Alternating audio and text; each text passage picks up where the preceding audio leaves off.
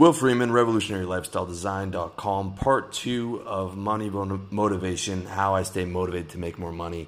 In the comments section of my video on money motivation, a reader asked me what I do to stay motivated even though I'm living comfortably, which is a great question. So I decided to do part two. In part one, which I recommend you checking out, I gave you sort of an emotional pitch for getting motivated by listing all the terrible things you don't have to do when you have money. In part two, I'm going to give you all the ways I stay motivated, even though I'm living a pretty comfortable life in Thailand doing what I love, in order of what motivates me. So, the number one thing that motivates me is wealth protection, uh, also called never having money problems again. I grew up poor, I'm still a poor boy at heart, and I am afraid of losing what I have now, and also what I will make in the future.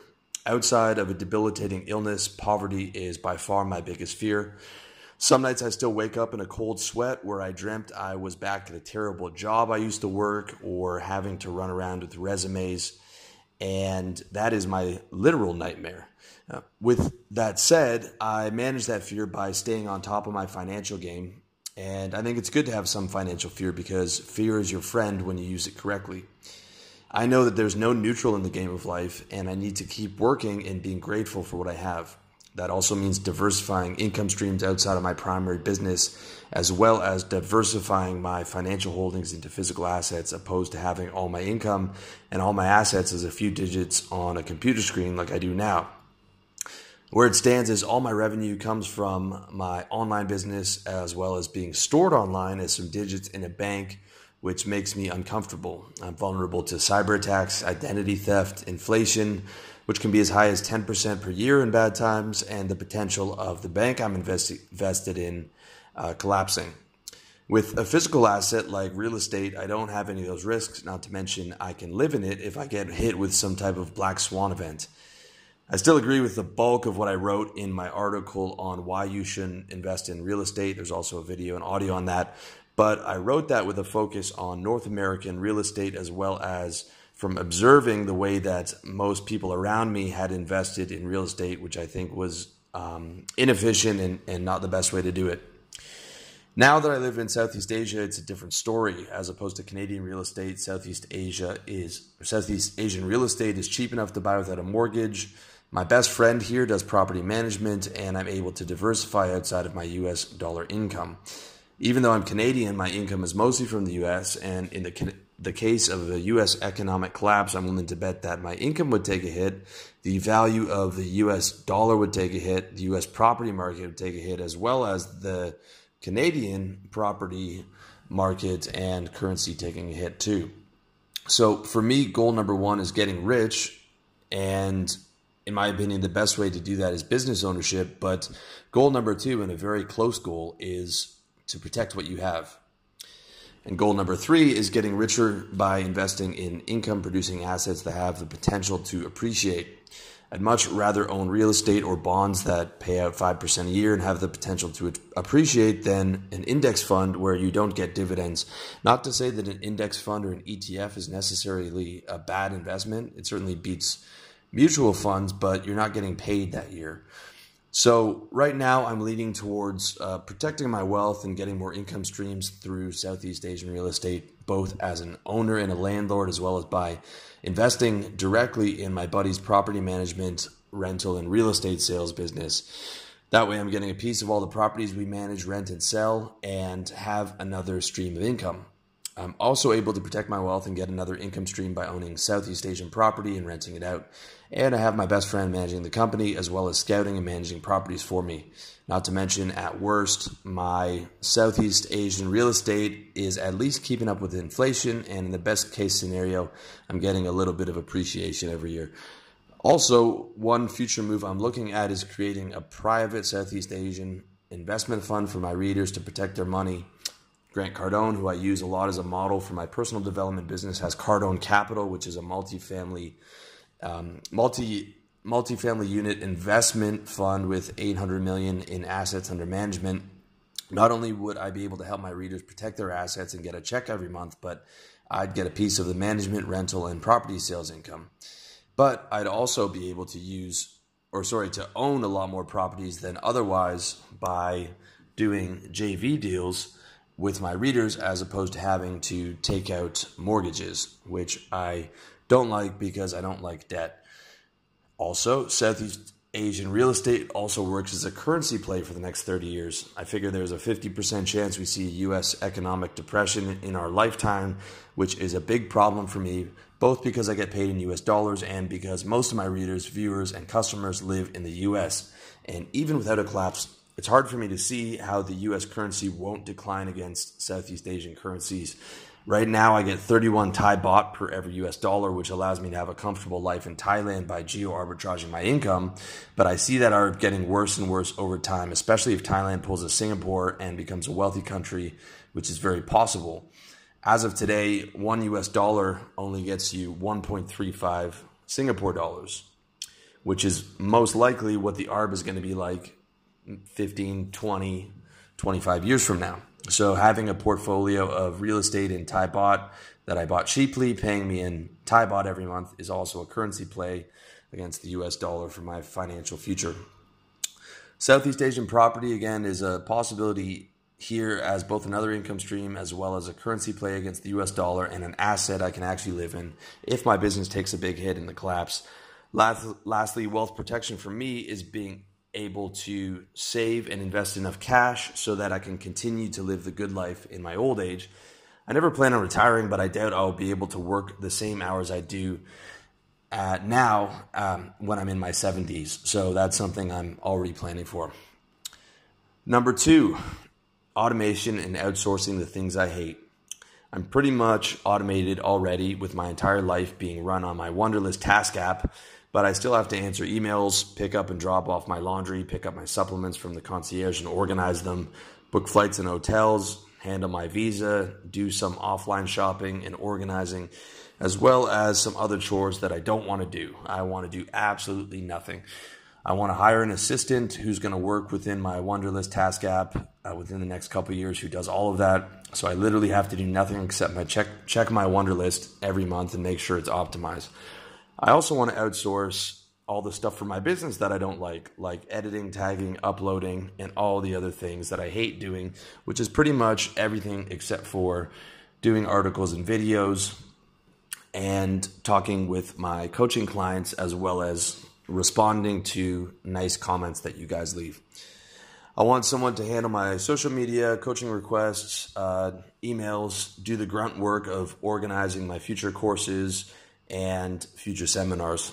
And to get good people, I expect to pay a lot of money. My end goal is cutting my work hours down to 9 a.m. to 2 p.m., which is a solid five hour day, not including lunch every day, and only do the things that I love in my business while seeing my income go up every year. If you're wondering if I would want to cut my work hours to zero, I don't. I want to work every day, but I want to work a relatively short four to five hour day maybe five to six hour day, and just do only what I want. Number three, fun stuff. I'm also motivated by all the fun stuff I can buy. Not only do I have income goals, but I have monthly spending goals and wish list goals. And I hate spending savings on things that don't make me income. So all of these goals have to come out of what I made that month before the money goes into savings or is reinvested in my business and I take money into savings or reinvestment uh, every single month.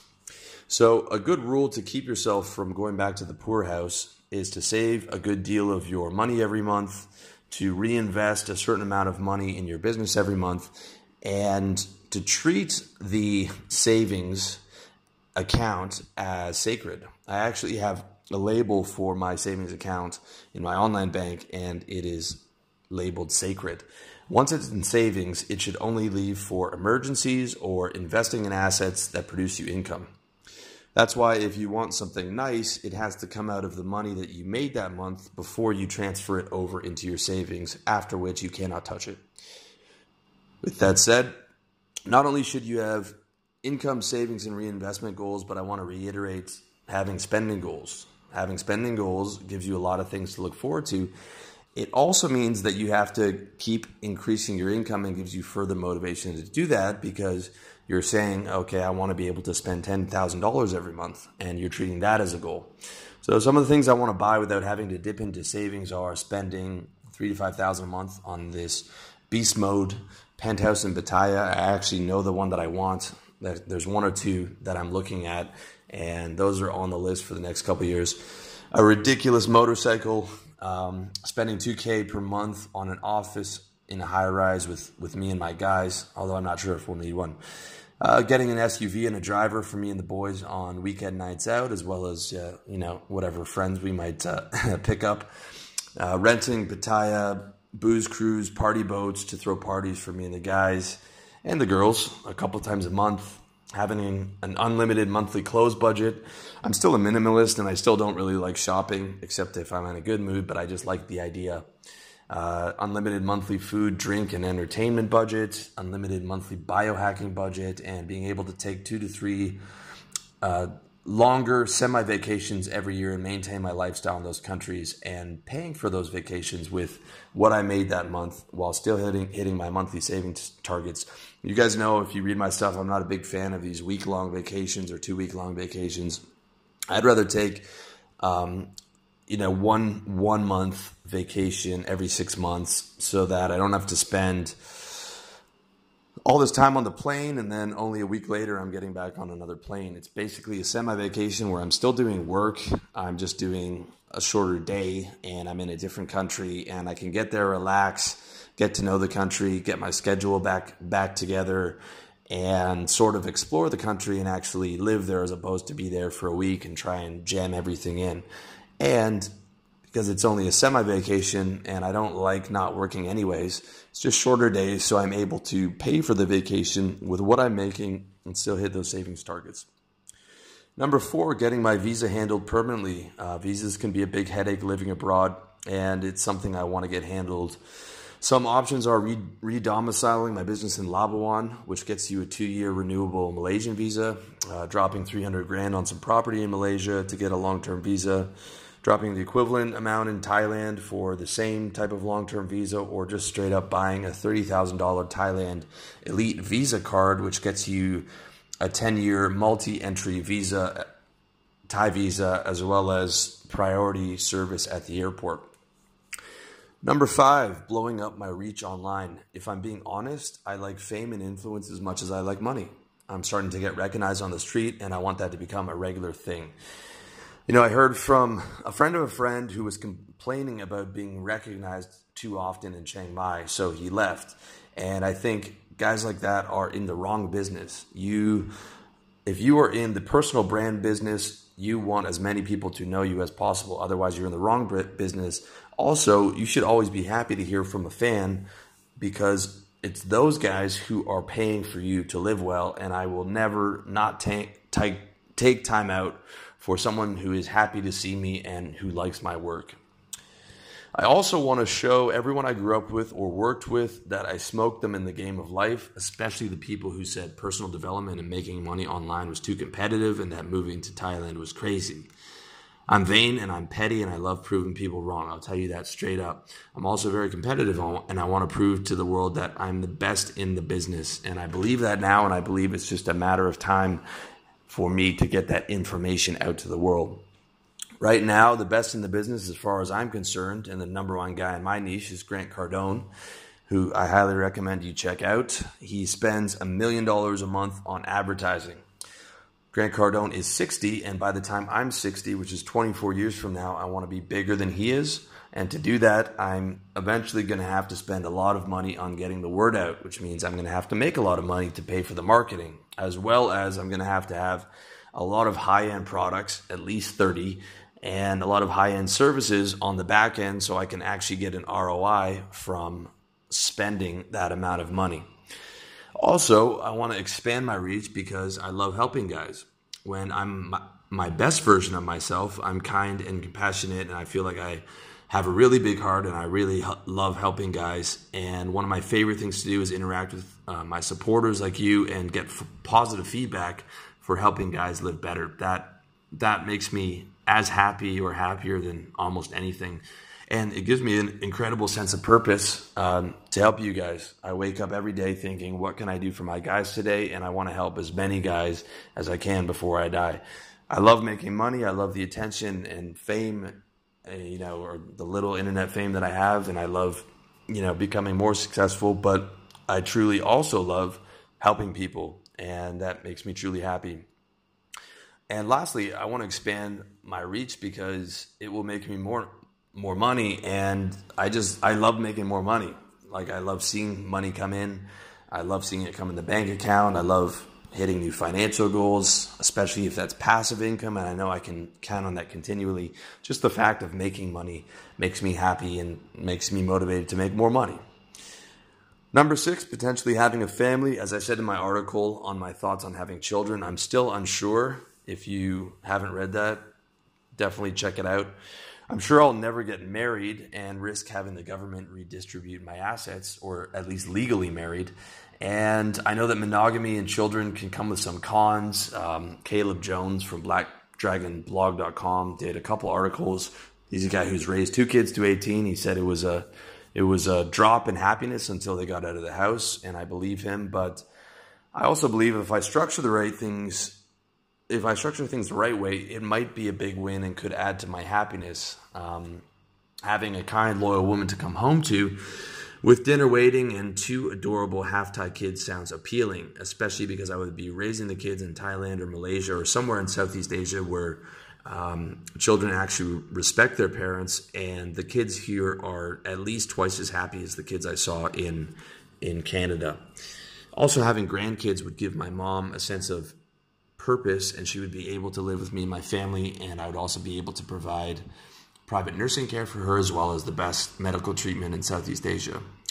And by structuring the things the right way in terms of having a family, I mean being super rich, okay, or at least super rich for Southeast Asia, which is a lot less money than it would be back home in Canada, especially with Canadian taxes. As I keep telling you guys, money either solves or dramatically reduces all your problems. And I want enough money to rent a huge house with a lot of space, which is super important. After having once lived in a one bedroom apartment with my girlfriend, I said never again unless the place is massive, uh, especially if you have kids. Also, I want a chef, nanny, maid, and driver. I mean, that's not a whole lot of, that's not, I mean, labor's quite cheap in Southeast Asia, so that's not a ton of money. And but I also want to be able to send my kids to the best schools. Um, all that means money, and you know having all those things in place would allow my wife to not not have to work. I would never want my wife to have to work a job. I hate working a job. I would never work a job again if she's going to work. It would be on something she's doing on her own or, helping me with my business.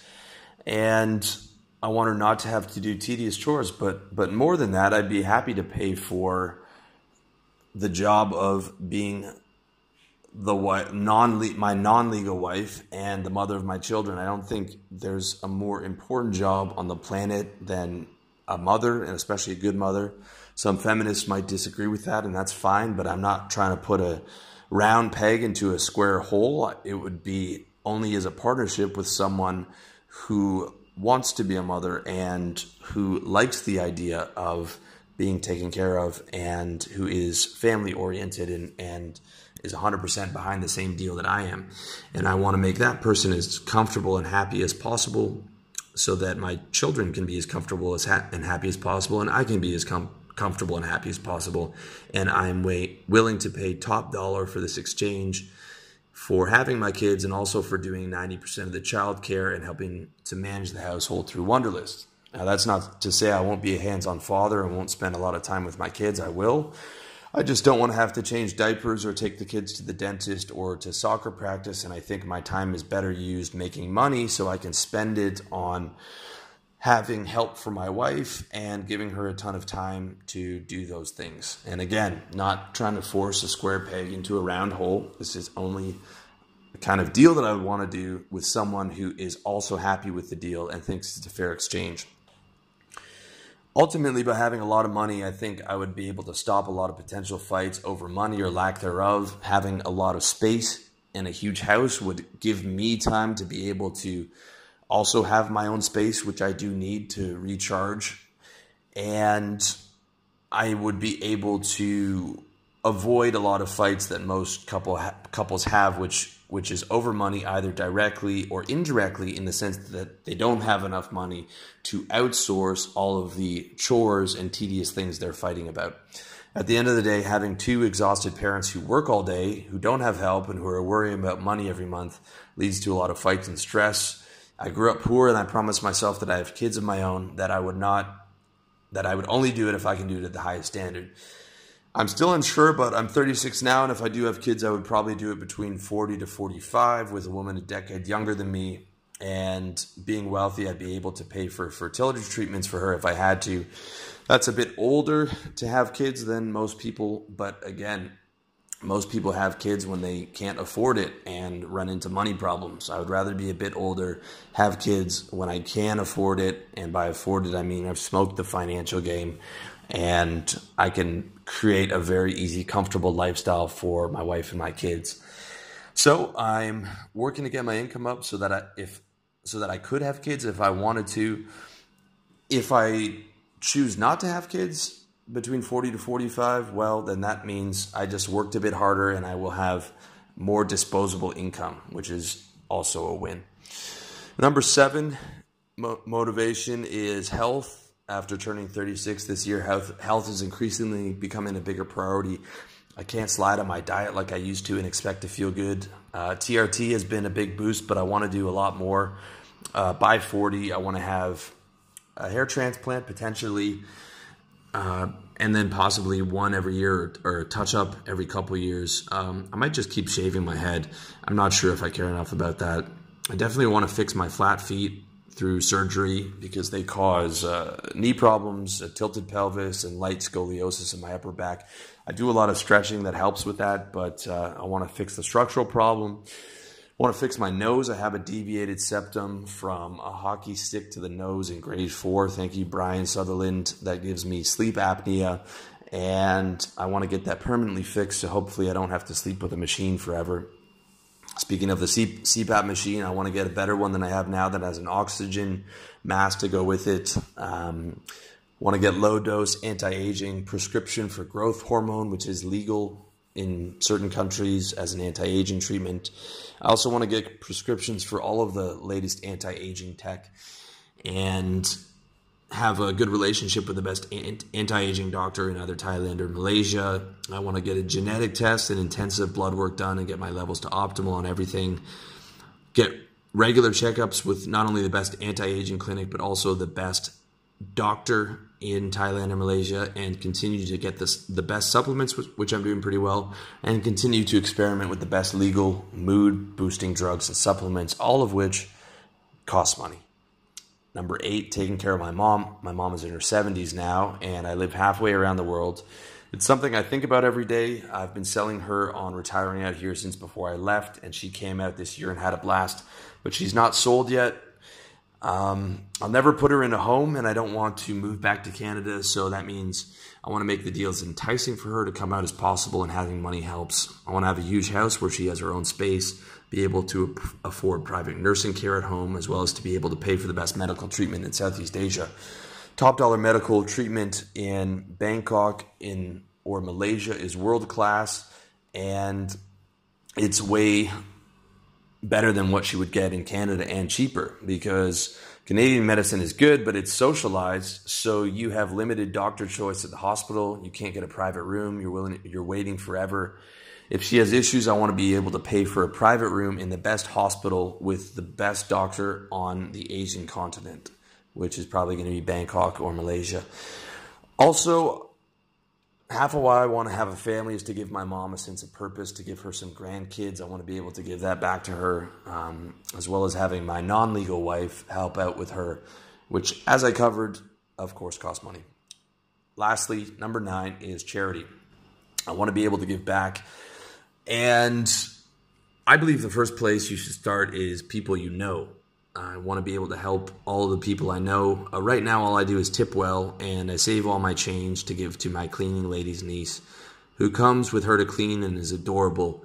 It's not enough. I want to be able to giving to give way more. I mean, She's seven, so it means a lot to her, but it's not nearly enough. I want to be able to do way more. I want to be able to help anyone in my life who needs money, as well as help you guys by either giving money to my readers who have health problems or starting an interest free loan organization that can outlive me, where I give you guys loans or to start businesses, you know, finding one guy per year and giving him X amount and maybe doing a Kickstarter where you guys can donate and be able to give a bit to, to charity that you know is going to one of your guys and ma- I'll match whatever people put in. I want to be able to do that within 10 years or something along those lines.